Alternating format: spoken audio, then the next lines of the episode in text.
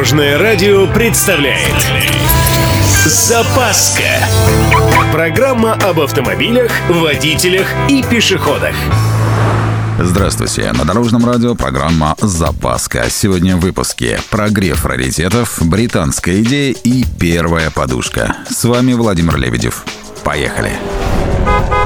Прогревать или нет? Этот вопрос с завидной периодичностью появляется как минимум два раза в год. Вопрос на самом деле с подковыркой. Дело в том, что в этом случае автомобили делятся всего лишь на два типа – новые и старые. Это главное. Старый карбюраторный движок действительно нуждается в прогреве, иначе будет глохнуть, захлебываться и так далее. Сейчас такие машины попросту не выпускаются, так что через пару десятков лет вопрос отпадет автоматически. Раритеты, конечно, останутся, но поверьте на слово, если владелец сумел поддержать старенький «Москвич» в приличном состоянии столько лет, он всяко знает о прогреве больше нас вместе взятых. Для новых машин все просто. Обороты стабилизировались, поехали. Одно но.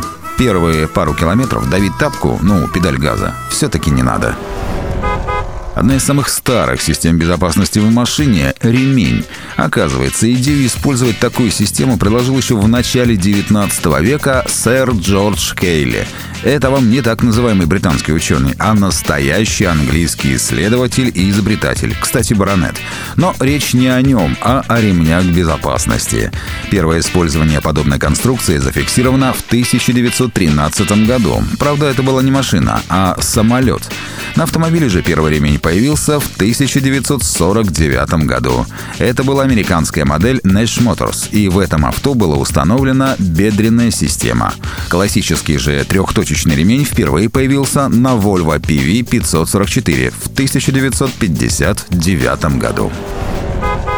И еще немного о безопасности. Неким подобием подушек безопасности оснащались самолеты уже в 40-х годах прошлого века. В автомобилях эти системы безопасности в качестве эксперимента появились только в 70-х.